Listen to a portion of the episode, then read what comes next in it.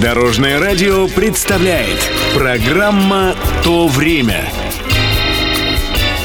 Здравствуйте! С вами Алексей Володин и «То время» на Дорожном радио.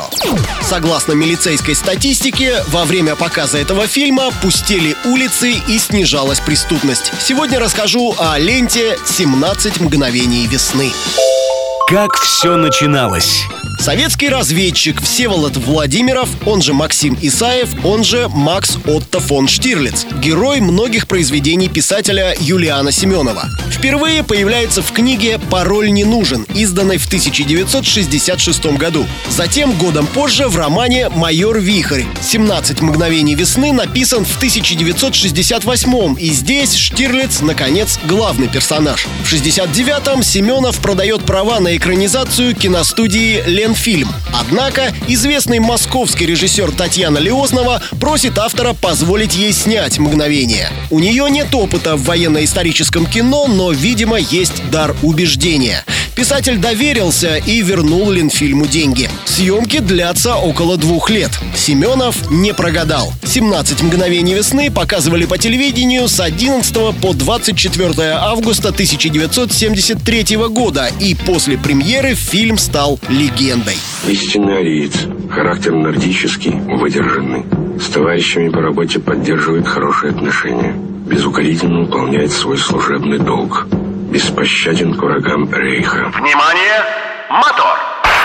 12-серийная лента посвящена противодействию попыткам сепаратных переговоров нацистских лидеров с американскими спецслужбами весной 1945 года. Советский резидент Штирлиц ведет сложную и опасную работу внутри высших эшелонов фашистского командования.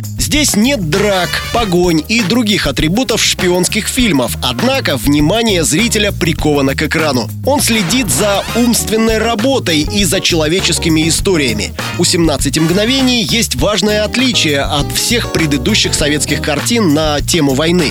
Впервые фашисты показаны интеллектуальными, хитрыми и порой даже обаятельными людьми. Раньше их изображали карикатурно, то есть тупыми и злобными фанатиками. Лента Леозного Романовой указала на глубину, которой не было ранее. Оказалось, что война — это не только битва орудий, но и противостояние умов. Верить в наше время нельзя никому, порой даже самому себе. Мне можно. Наши дни. До сих пор это один из самых уважаемых советских фильмов. Его персонажи — герои анекдотов, песен и компьютерных игр. В 2009 году по телеканалу «Россия» показан телесериал «17 мгновений весны. Возвращение легенды». Фильм стал цветным и заново перемонтирован. Сокращены начальные и финальные титры, а также отдельные сцены, паузы и диалоги. Мнения о цветной версии разделились. Исполнитель роли Штирлица Вячеслав Тихонов заявил, что это преступление, и фильм не имеет ничего общего с оригиналом. Режиссер Татьяна Леознова, напротив, восхитилась. Не берусь судить, кто прав. Как простой зритель, я люблю оригинальную версию и уверен только в одном. «17 мгновений весны» — это фильм, который обязательно надо посмотреть.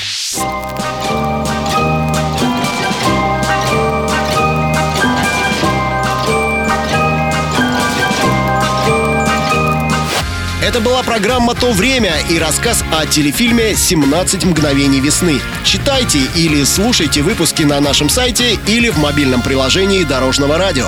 Всего доброго! Вместе в пути! Программа «То время» на Дорожном радио. Слушайте по субботам в 11.00 и по воскресеньям в 19.00.